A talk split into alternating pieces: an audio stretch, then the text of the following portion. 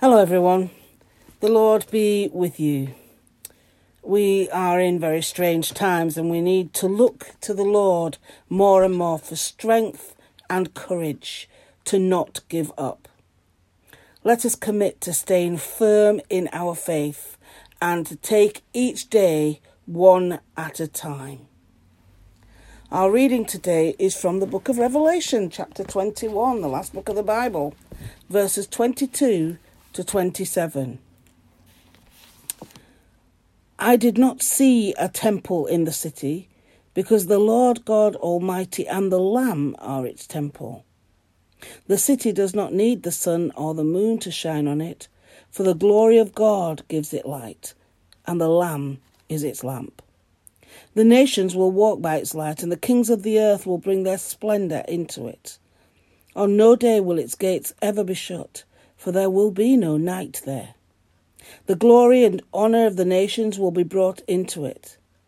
Nothing impure will ever enter it, nor will anyone who does what is shameful or deceitful, but only those whose names are written in the Lamb's book of life.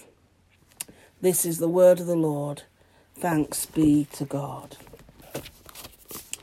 Now, Ian Fosten uh, writes today for his reflection uh, entitled The All Sufficient Light of God in Jesus. Key verse is verse 23 And the city has no need of sun or moon to shine on it, for the glory of God is its light, and its lamp is the Lamb. So he writes I first came across these words from Revelation, not as a Bible reading but as the lyrics of an anthem we sang in the junior choir of my congregational church in suburban London.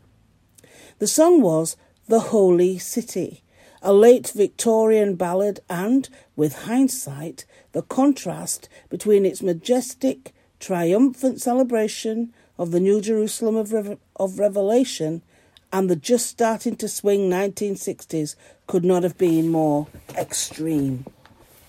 On the one hand, we had the culmination of humanity under the glorious, undisputed lordship of God, made known in Jesus. Whereas on the other, we had the beginning of the modern era, characterized by individualism and freedom to make of the world whatever we may choose. As I look back over half a century of the mixed experience which is life, I am surprised but heartened to realize that our childish anthem held within it the possibility of a deeper, richer freedom than any of the wild experimentation taking place in wider society at the time. Some of the consequences of that experimentation are found in our current urban landscapes.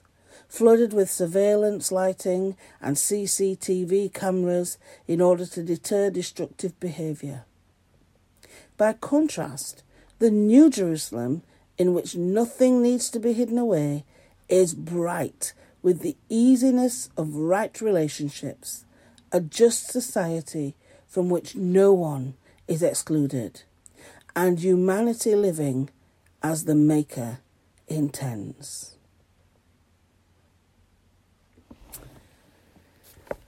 The thought for the day is the light of God's presence is never withheld. Sometimes, though, we choose to obscure its brilliance. Maybe today's the day we throw back the shutters and let the light shine in. Let us pray. Free us, dear Lord, from dark corners of unforgiveness, nursed grievances, and clung to disappointments. In their place, allow your light, grace, truth, peace, and welcome to flourish. Lord, in your mercy, hear our prayer. Today, we, in our parish prayers, we remember Her Majesty the Queen members of the royal family. We ask, Lord, that you would be with our Queen, keeping her and uh, Prince Philip safe and well. We pray that you would um, continue to guide her in the things that she has to do as uh, head of our uh, the realm. We pray for all the royal family that they might seek your will and your guidance in their lives. Lord, in your mercy, hear our prayer. Now, streets today, we pray for Eagles Cliff, East Parade, East View, Edith's View, Edward Street, Egerton Street, Elm Avenue, and Elm Place. Lord, we pray for your presence in these places and also with us right where we are.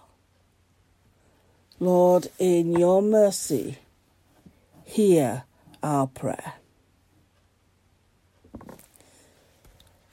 We say the Lord's Prayer. Our Father in heaven, hallowed be your name. Your kingdom come, your will be done, on earth as in heaven.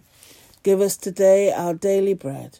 Forgive us our sins, as we forgive those who sin against us and lead us not into temptation, but deliver us from evil. For the kingdom, the power, and the glory are yours, now and forever. Amen. And so, as we move on and live through our Saturday, just pray again that you would know the Lord's presence with you and that we would all do our best to stay safe until we see each other again. So until tomorrow, everyone, have a lovely day. Bye for now.